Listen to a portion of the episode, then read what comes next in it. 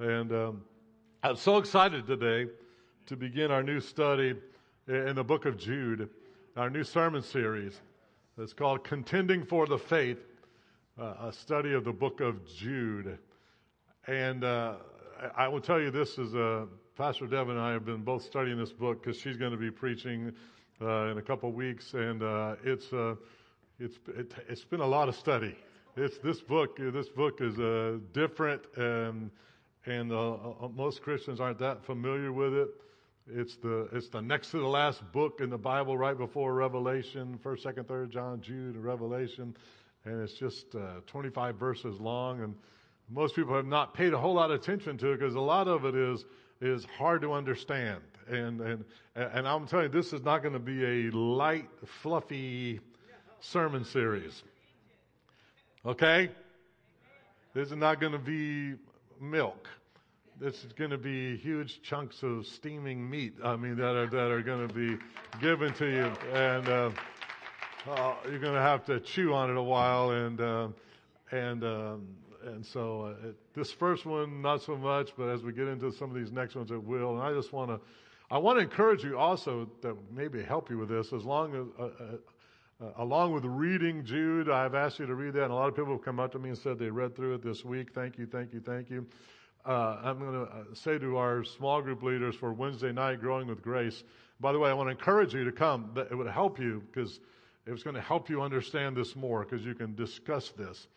And um, I'm going to just encourage our grace group leaders, our small group leaders for Wednesday night to really focus on people getting this um, and focus on the primary scriptures. Like I, I think I've got something like 30 something scripture verses in this today.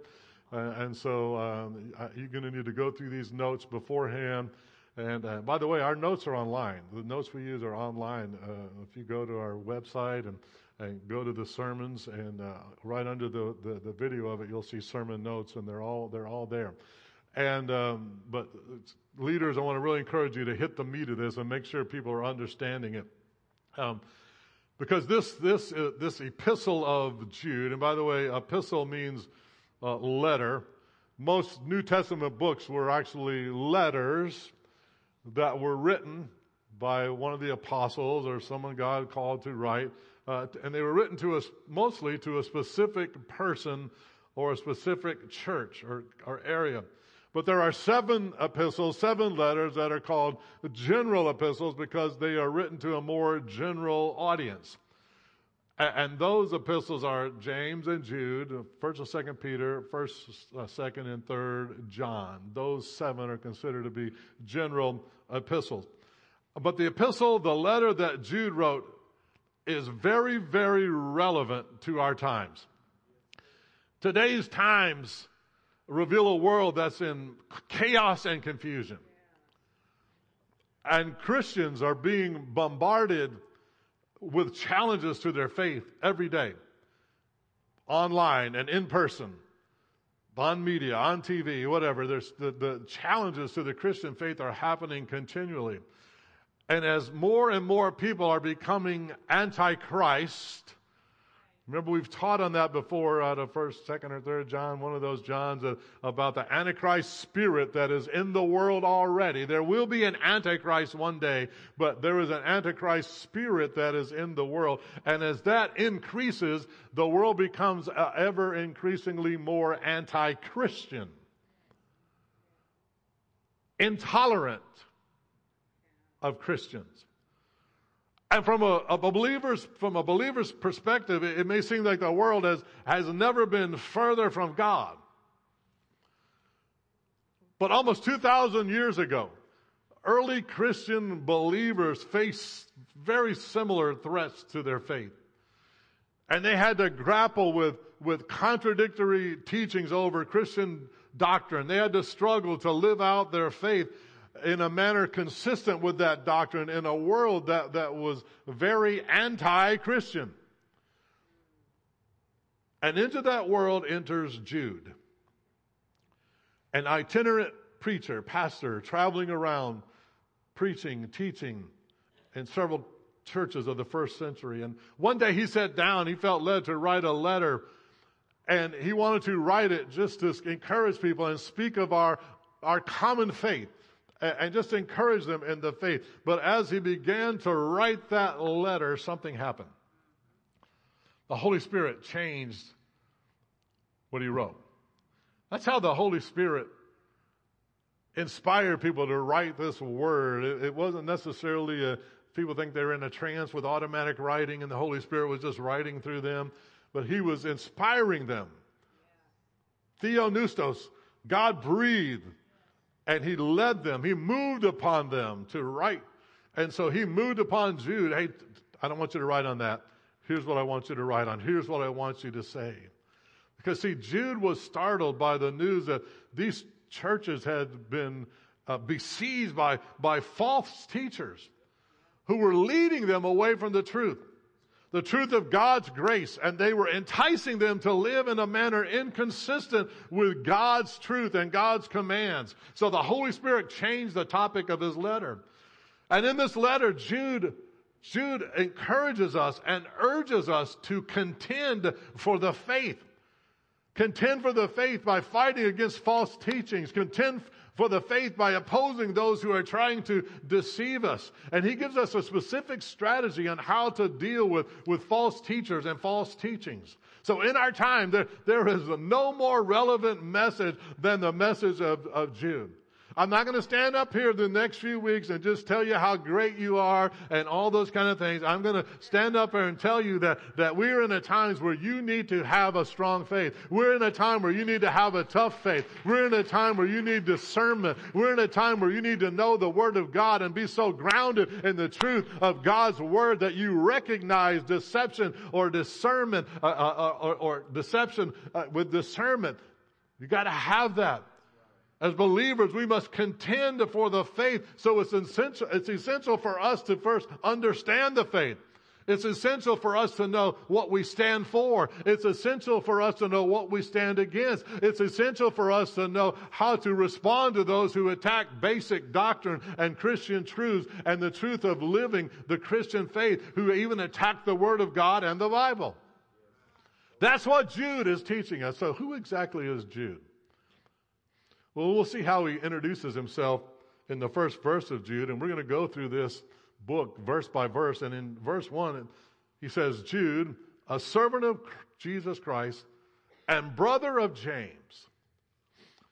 Jude describes himself as a servant of Jesus and a brother of James. James was an apostle and a leader of the church in Jerusalem. You can read in Acts 15 about how he was involved in a controversy where they had to contend for the faith. And James was the one who kind of came up with the resolution for that, that issue. And since Jude was a brother of James, that means that Jude must have been also a brother of Jesus since James uh, is described as, as the brother of Jesus. They would actually be half brothers. Had the same mom, different dads. For James and Jude, it would have been Joseph. For Jesus, it would have been the Lord God Almighty, God the Father. And by the way, the, the name Jude is just another form of the name Judas. There's about six people in the New Testament called Judas, the most famous being the infamous Judas Iscariot. There was another time one of the other Judases was mentioned in the Bible, and I love how it says it. And then Judas, not Iscariot. I mean, wouldn't that be how you introduce yourself if you, yeah, I'm an apostle of Jesus, I, am Judas, not Iscariot. Another Judas. So th- was a common name, and Jude was a, a, a form of that. A- and so we, we see he was a brother of Jesus in Mark 6, 1 through 3, where it says, Jesus came to his hometown and his disciples followed him. When the Sabbath came, he began to teach in the synagogue, and many who heard him were astonished. Where did this man get these things? They said. What is this wisdom given to him? And how are these miracles performed by his hands? Now listen, isn't this the carpenter? Isn't this the guy who came over and fixed my dining room table? Made me a new front door, put up my fence. Isn't this the carpenter, the son of Mary, the brother of James, Joseph, Judas, that's Jude, and Simon, and aren't his sisters here with us? So they were offended by him. So Jesus had brothers, sisters. Here's the thing. None of his siblings believed he was the Messiah. John 7 5 says, even his own brothers did not believe in him. Interesting. There's a lot of false gospels that give stories about Jesus doing miracles as a child and, and, and raising a dead bird and doing all these other things as a child, but there's, there's no biblical evidence of that. And I'd say it didn't happen because his own family did not see something in him. They did not see that enough to think that he was God. In fact, Mark 30, through 20, Mark 3, 20 through 21 says, One time Jesus entered a house. The crowds began to gather in. Soon he and his disciples couldn't find a time to eat. When his family heard what was happening, they tried to take him away. He's out of his mind, they said. They thought he was crazy. They said, You need to get back to carpentry. I don't know where the, all these things, thoughts are coming into your mind about who you think you are.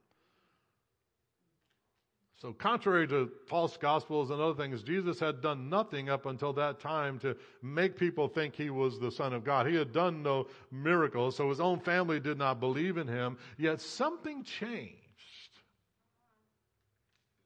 Something changed. I mean, you think about it. If one, if one of your siblings had said to you, I, just want you to know I'm, I'm actually the Son of God. Yeah, no, I don't think so. What could they do to prove it to you?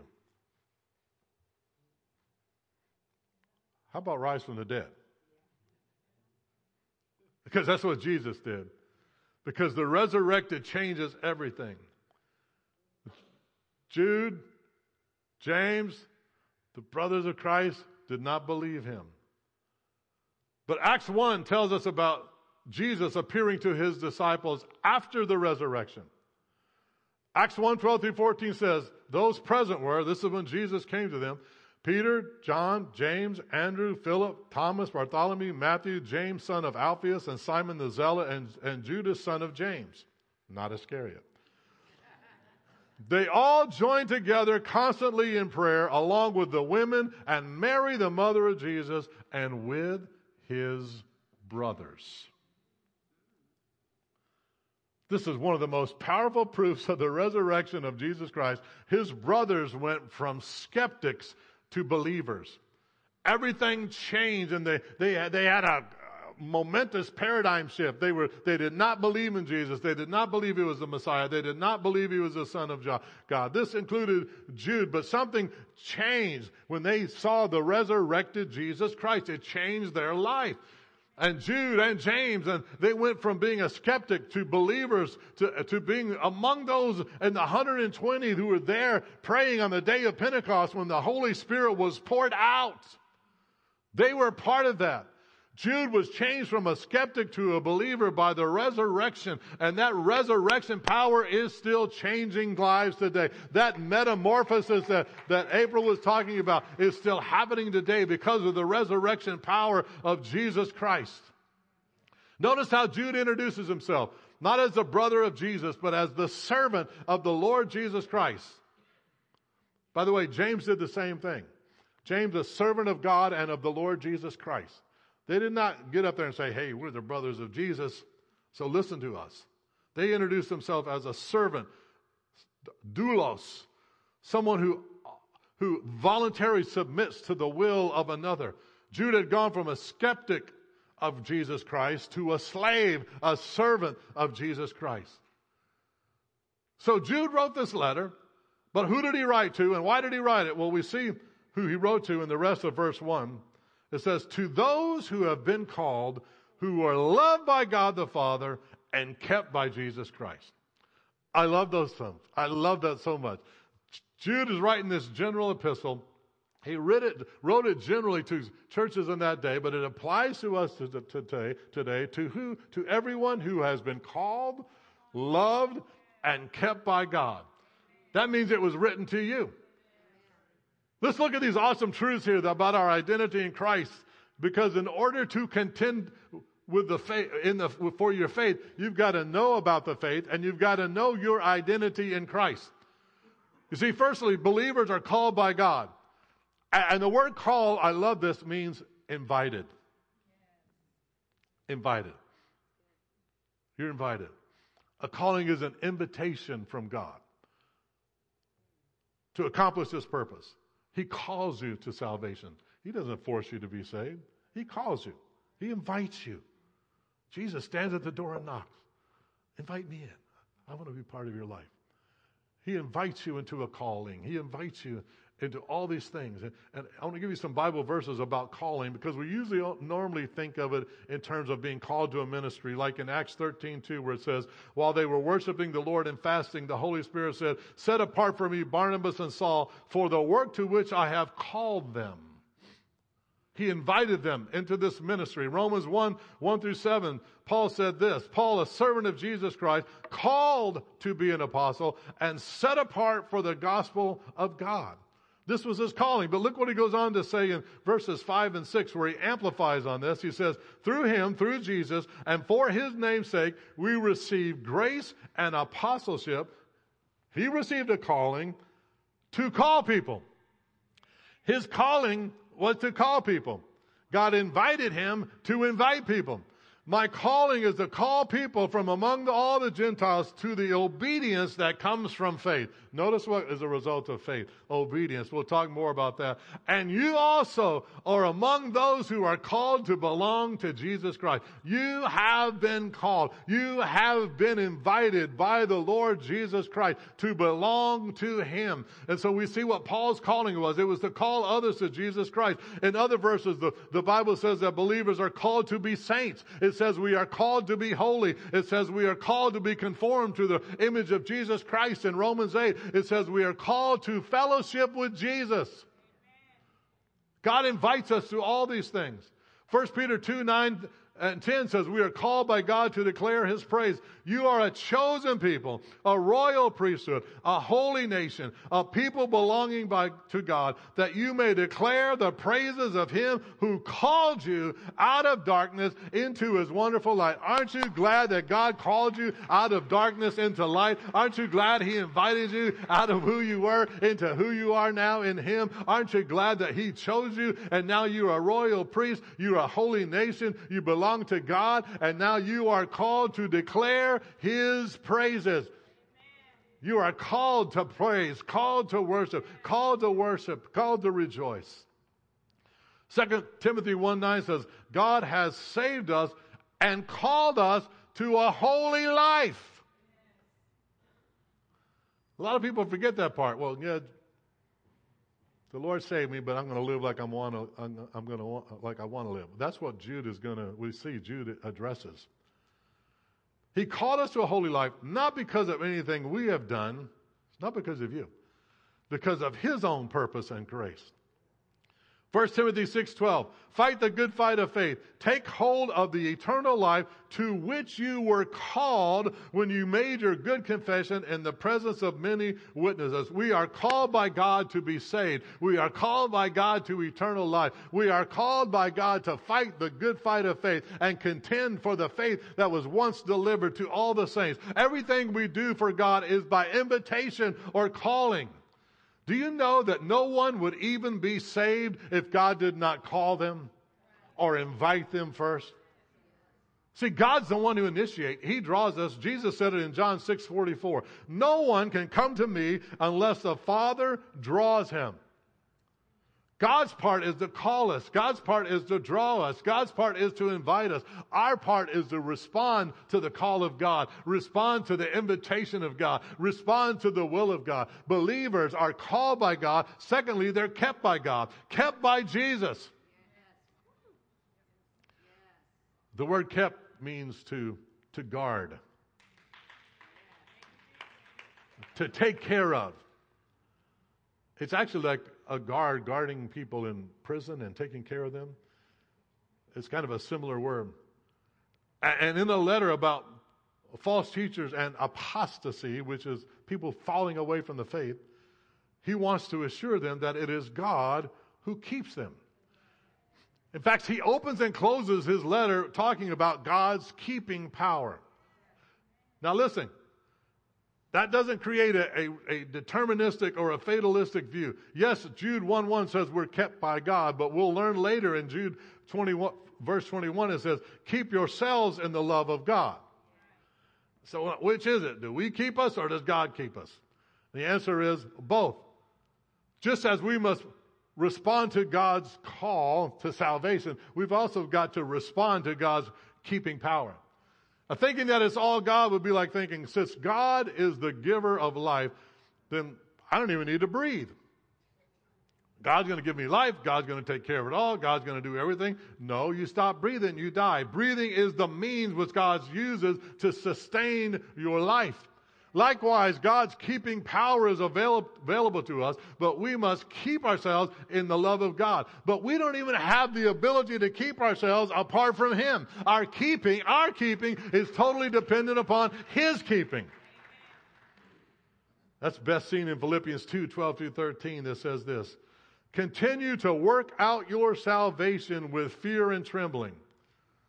For it is God who works in you to will and to act according to his good purpose. He doesn't say continue to work for your salvation. You can't do enough works to earn salvation. For by grace are you saved, not of works, lest any man should boast. It's not about works. Salvation is not about works. But when God saves us by grace through faith, He works something in us We'll use the caterpillar analogy that, that came out in the service today. We were these caterpillars. God transforms us into a new creation in Christ, right? We're, we're, in that context, we're, we're butterflies. But we've got to work that out. What God worked in, we've got to work that out into our lives. We continue, we can continue to crawl around in the mud with caterpillars, or we can learn to fly like a butterfly. It reminds me of a, of a story that we used to tell in sermons. This just came to me. It was the one on uh, turkeys and eagles. Y'all heard that one? It's about this eagle egg that somehow got dropped out of its nest and rolled down the hill and ended up in a, in a family of turkeys down on the flat ground. And that eagle was, little eaglet was born and was in this turkey family accepted it as one of their own. And so it grew up as a turkey, pecking around on the ground for food. And it grew and grew and grew. And there was always something in him. This don't seem right. He would see these other eagles soaring in the sky, and something in his heart would say, man, I want to do that. But I'm a turkey. I can't do that. I wish I was an eagle. And one day he was walking through the woods and looking for food, and a wise old he saw a wise old owl, and the, the, the wise old owl said, "Why are you walking around with all those other turkeys?"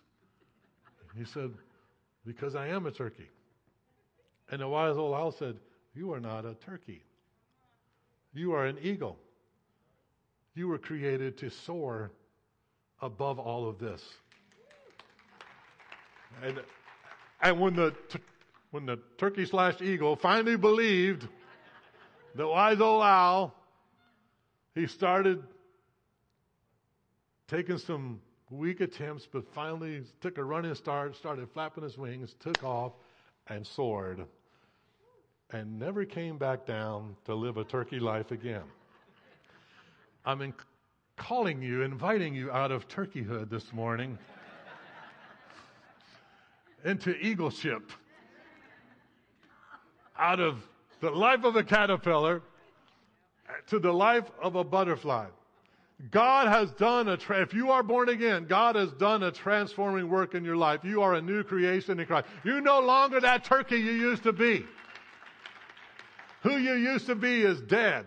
You are a new creation in Christ. But you've got to put off the old man. You got to put off the turkeyness. You got to put off the caterpillar life. You got to put all those things off. They want to stick with you, and the enemy wants you to stick with it. And say, well, no, you're not that. You are this. He wants to define you by who you were, not by who you are in Christ. And some of y'all are constantly fighting against who you used to be and the things you used to do, and and and and, and the and the enemy uses that against you all the time. And you need to stand up today and say, I'm not a turkey anymore.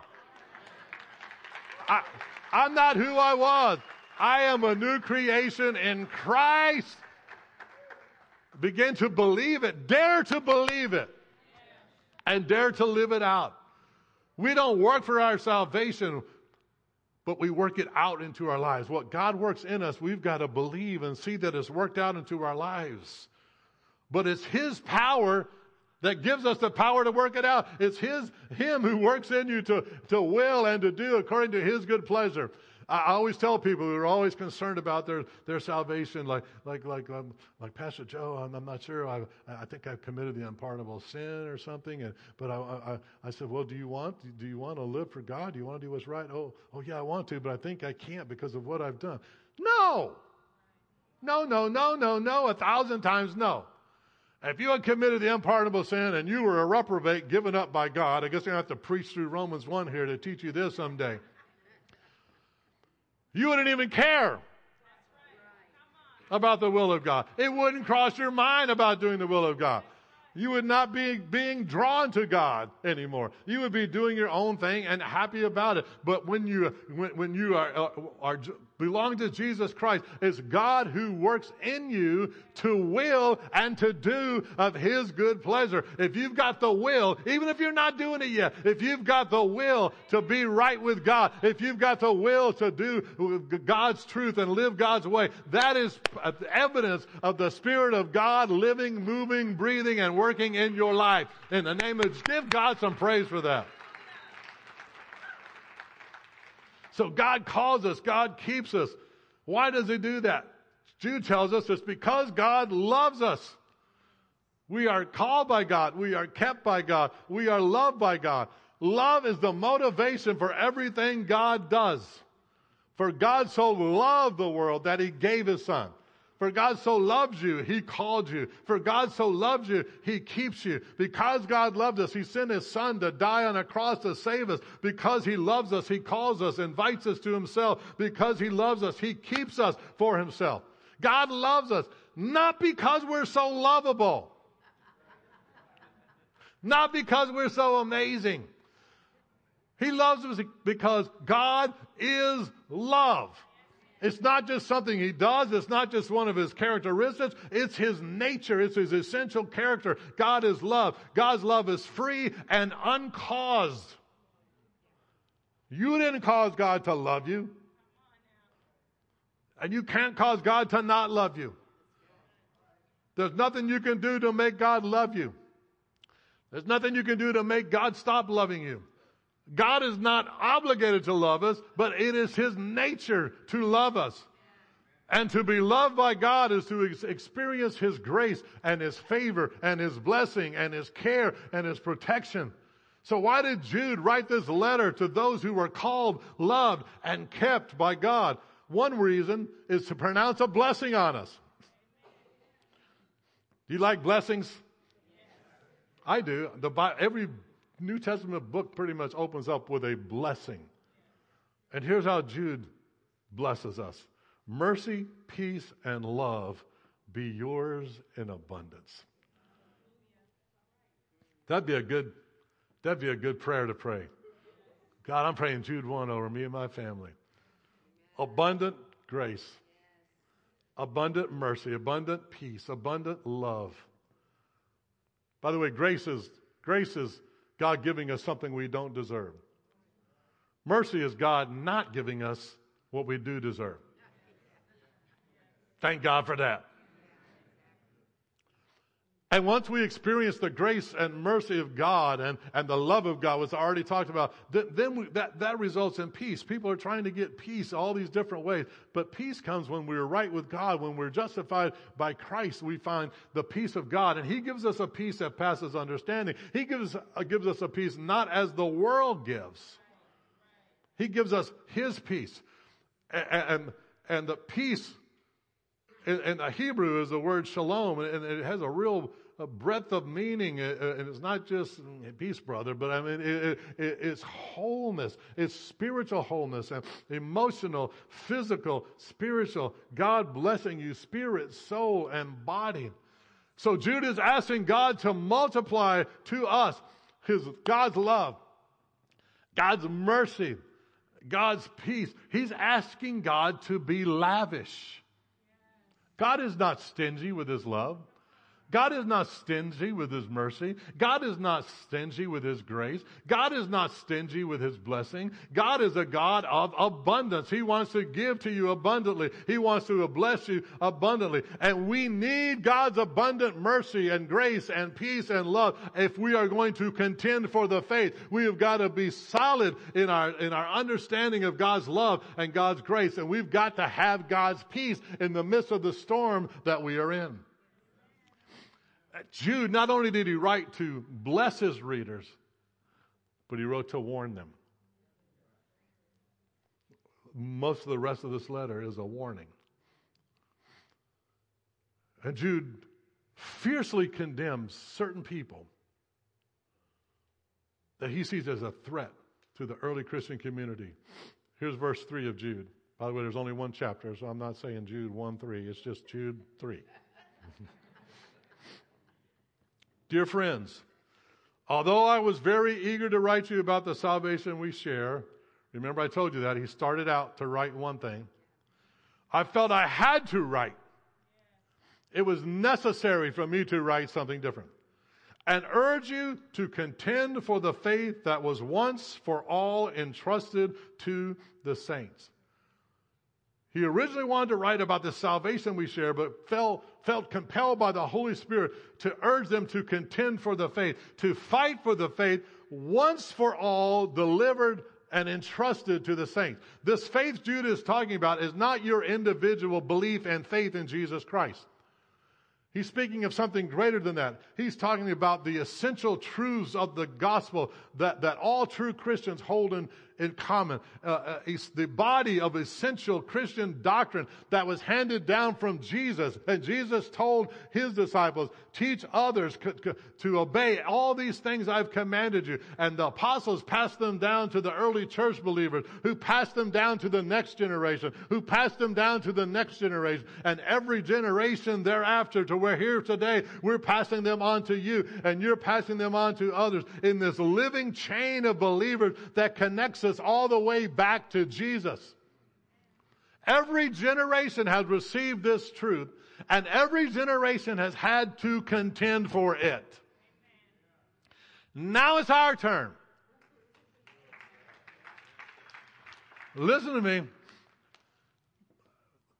Passivity is not going to cut it. Doing nothing is not going to cut it. Never being willing to stand up to contend for your faith is not going to cut it. I know we're in a supposedly t- tolerant culture where we tolerate everything and every belief, and, and I understand that, but it's getting increasingly intolerant towards Christians. It's happening around the world. It's happening. And we have got to be ready. Why? Because the enemy is a deceiver. When you look at the signs of the last time when Jesus gave in, in Matthew, I believe it's in Matthew 24, he said more than once, I think three times, deception, deception, deception is going to be a sign of the times. And if there ever is a sign of the times that we're living in, it is people are easily deceived. And Satan uses false teachers to try to lead his people into heresy or believing wrong doctrine. There's many New Testament warnings about false teachers who taught heresy, false doctrine. 2 Peter 3 4 says, You must understand that in the last days, listen, scoffers will come. We got a world full of scoffers right now. Scoffing and following their own evil desires. Following their own evil desires and scoffing at those who want to live righteously. And the Bible predicts there will be a great apostasy or falling away from the faith in the end times.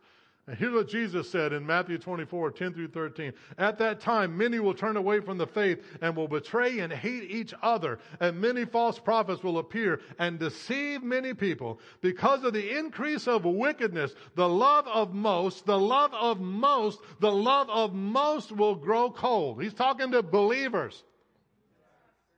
But he who stands firm to the end will be saved. He who endures to the end will be saved. Paul said in 2 Thessalonians 2, 3 through 4, don't let anyone deceive you in any way. For that day will not come until, unless the apostasy comes first and the man of lawlessness is revealed, the son of destruction. The New King James says, let no one deceive you by any means. For that day, talking about the coming of, the second coming of the Lord will not come unless the falling away hap- comes first. Wow. There is a great apostasy and falling away, and we are seeing it happening all around us all today. So it's popular today for so many former Christians or people who call themselves Christian now deconstructing their faith.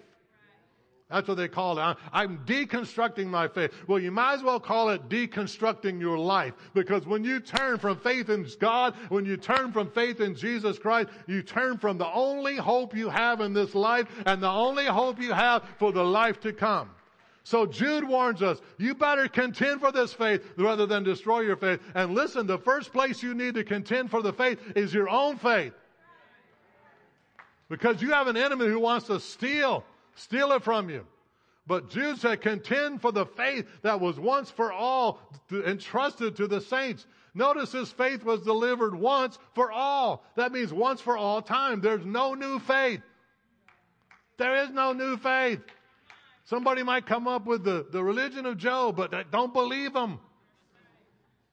There is no new faith. He delivered it once for all. That's for all time and it's for all people. There are, there, are, there is not, there are not different ways of salvation. Well, you know, it's popular this, these days. Well, that's your truth, but this is my truth.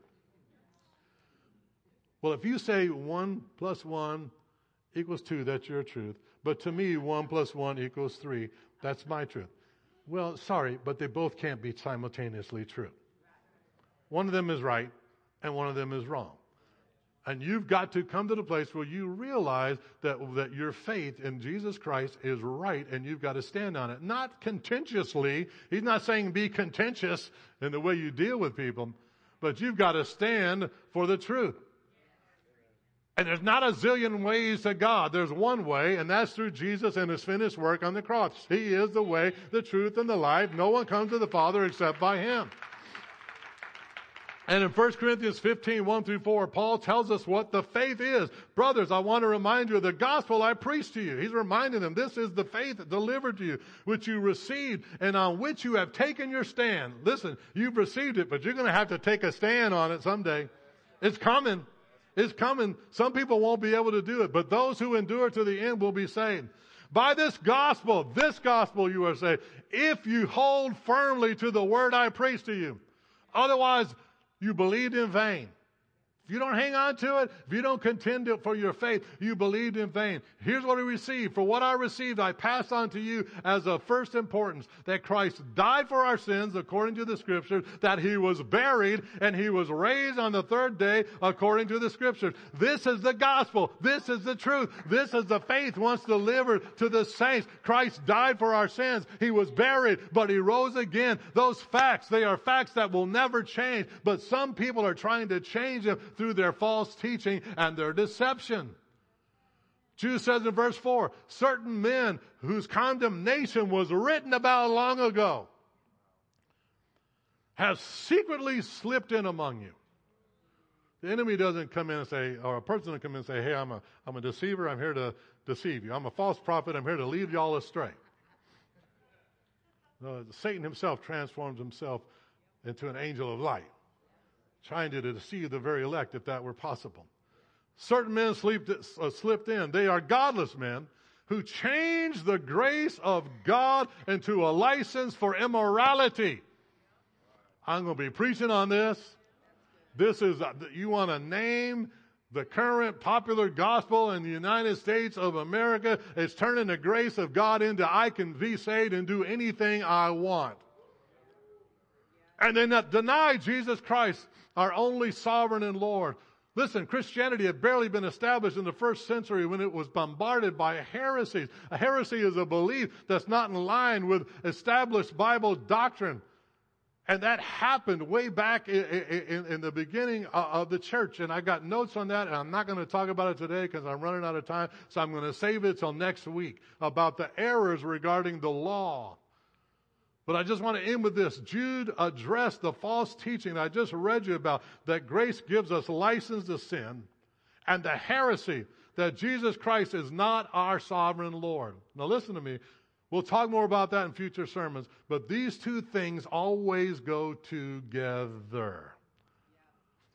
Show me someone who believes grace gives me license to sin, and I'll show you somebody not submitted to the Lordship of Jesus Christ.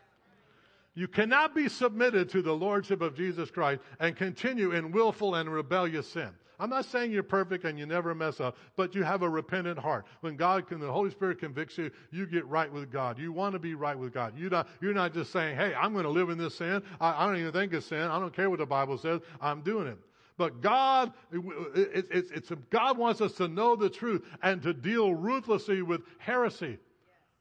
And I've closed by reminding you, you are called by God, loved by God, and kept by God. God loved you so much, He called you out of darkness into His marvelous light. So you've got to contend for your faith by letting your light shine into that darkness. God loves us so much, He called us out of the kingdom of Satan into the kingdom of His dear Son. So we must contend and do warfare with kingdom faith. God loves us so much, He sent His Son to contend with and defeat Satan, sin, hell, and the grave. We've got to love Him that we contend with every and defeat every lie, every demonic deception, every false teaching, every heresy. God loves us so much that He called us to faith in Christ. God loved us so much that He keeps us in Christ. So we've got to keep fighting the good fight of faith in the name of Jesus Christ because this is our high calling. God loves me. God called me. God keeps me. And I'm going to contend for the faith that Jesus Christ is the only way. Jesus Christ came to earth and died for our sins. He was buried and He rose again. And I'm going to believe the truth of the Word of God. I'm going to stand on it. I'm going to def- uh, contend for it to my last dying breath in Jesus' name. Amen. And I hope a bunch of you join me in that. Let's all stand. God, I pray. God, I pray that you would open our eyes to truth through this series as we preach. Lord, I pray that we would see truth and live truth, understand truth, and contend for it. In Jesus' name. Amen. I'm going to ask our prayer team to come down. Are you, are you sure you're even in the faith? Have you responded to that Jesus invitation to open up the door of your heart and let Him come into your life? If not, today is the day of salvation. We saw that Jude was there on the day of Pentecost when the Holy Spirit was poured out and they were baptized in the Holy Spirit. Have you been baptized in the Holy Spirit? If not, today is a day to be filled with the Holy Spirit. Whatever need you may have, you may need healing, you may need a miracle, you may need a financial blessing, you may need a job, you may need to pray for someone else, whatever it is. We want you to come down for prayer. Love you so much. Thanks so much for being here. Make sure you're here Wednesday night. See you next Sunday. We're going to teach the, starting in verse 5 of Jude. Uh, Jude.